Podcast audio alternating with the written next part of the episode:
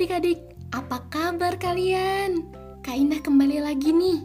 Dan sekarang Kak Indah akan bercerita sebuah cerita fabel yang berjudul Kura-kura Melawan Kelinci. Begini ceritanya.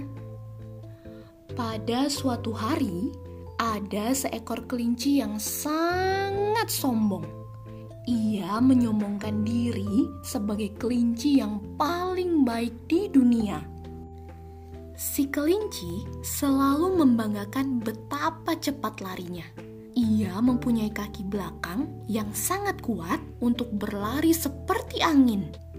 Ia selalu memperlihatkan keahliannya berlari cepat itu kepada teman-temannya. Pada suatu hari, si kelinci membual di depan teman-temannya dan menunjukkan betapa cepat larinya. Ketika ia berlari, ia melompat di atas sebuah cangkang di jalanan. Perlahan-lahan, sebuah kepala dan empat kaki keluar dari cangkang tersebut dan mulai bergerak di jalanan. Barulah kelinci sadar bahwa cangkang itu adalah kura-kura yang tampak merangkak perlahan-lahan betapa lambatnya kamu. Kata kelinci kepada kura-kura. Kamu sangat lambat. Saya tidak mengerti mengapa kamu tidak terganggu dengan gerakan lambatmu. Si kelinci tertawa mendengar leluconnya sendiri mengenai kura-kura.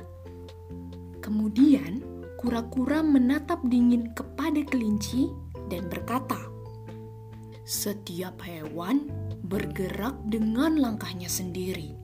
Saya mungkin bergerak lambat, tapi saya dapat pergi ke mana saja yang saya mau. Pada kenyataannya, saya dapat mencapai tujuan lebih cepat dan lebih kencang daripada kamu. Si kelinci kemudian menantang si kura-kura untuk lomba lari, sehingga mereka akan lihat siapa yang lebih cepat. Lomba lari akan diadakan keesokan harinya. Setiap hewan ingin melihat perlombaan lari antara si kelinci yang sangat cepat dan kura-kura yang lambat. Serigala yang menghitung mundur saat mulai perlombaan. Dan dengan satu loncatan, si kelinci dengan cepat hilang dari pandangan mata. Si kura-kura melangkahkan kakinya perlahan-lahan, selangkah demi selangkah. Sementara tatapan matanya terus bertuju pada jalan di depannya. Si kelinci berlari sepanjang jalan. Setiap kali melihat kerumunan penonton, ia membalikkan tubuhnya dan melambaikan tangan. Ia ingin mereka tahu siapa yang paling cepat larinya. Jauh di belakangnya, si kura-kura terus melangkah.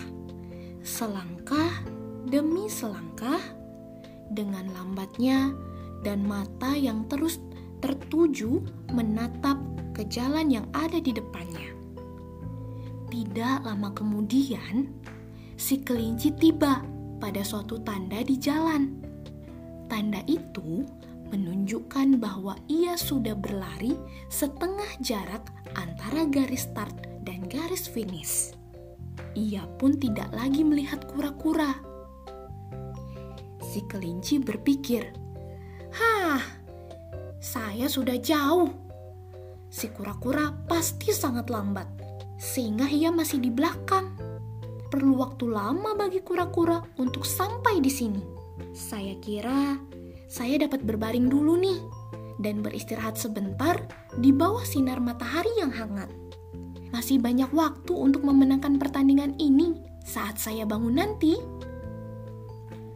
Sementara itu, si kura-kura terus merangkak perlahan-lahan tanpa henti. Ia terus bergerak. Waktu terus berlalu. Sekelinci masih tertidur dengan lelapnya. Dengan perlahan-lahan dan mantap, si kura-kura meneruskan langkahnya tanpa beristirahat. Ia bergerak pelan-pelan sepanjang jalan. Akhirnya, si kura-kura melewati sekelinci yang masih tertidur di tepi jalan.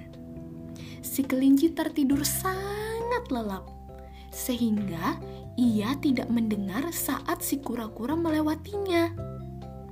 Ketika si kelinci terbangun dari tidur lelapnya, ia melihat ke arah belakang untuk mengetahui keberadaan si kura-kura.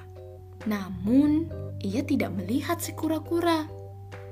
Ia berkata, "Hah, ternyata si kura-kura lebih lambat dari yang saya kira. Mungkin baru tengah malam ia sampai di garis finish." Si kelinci kemudian merenggangkan kakinya dan kembali berjalan untuk melanjutkan perlombaan lari. Si kelinci berlari dan menaiki bukit. Kemudian, ia melihat pemandangan yang menakjubkan. Di garis finish tampak si kura-kura. Penonton bersukaria karena si kura-kura memutuskan pita garis finish. Si kura-kura diumumkan sebagai pemenang si kelinci menghela napas panjang dan si kura-kura tersenyum. Ba, ba, bagaimana bisa? Kapan? Di mana? Gumam si kelinci. Si kura-kura lalu berkata, "Saya menyusul kamu ketika kamu sedang tertidur. Saya mungkin saja lambat, tetapi mata saya menatap tujuan. Dengan pelan dan mantap, saya memenangkan perlombaan ini.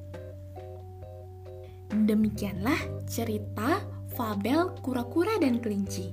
Adapun pesan moralnya nih teman-teman, bahwa jangan pernah menganggap remeh orang lain. Setiap orang memiliki kekurangan dan kelebihannya masing-masing. Kesombongan suatu saat pasti akan dikalahkan oleh kerendahan hati. Terima kasih semuanya.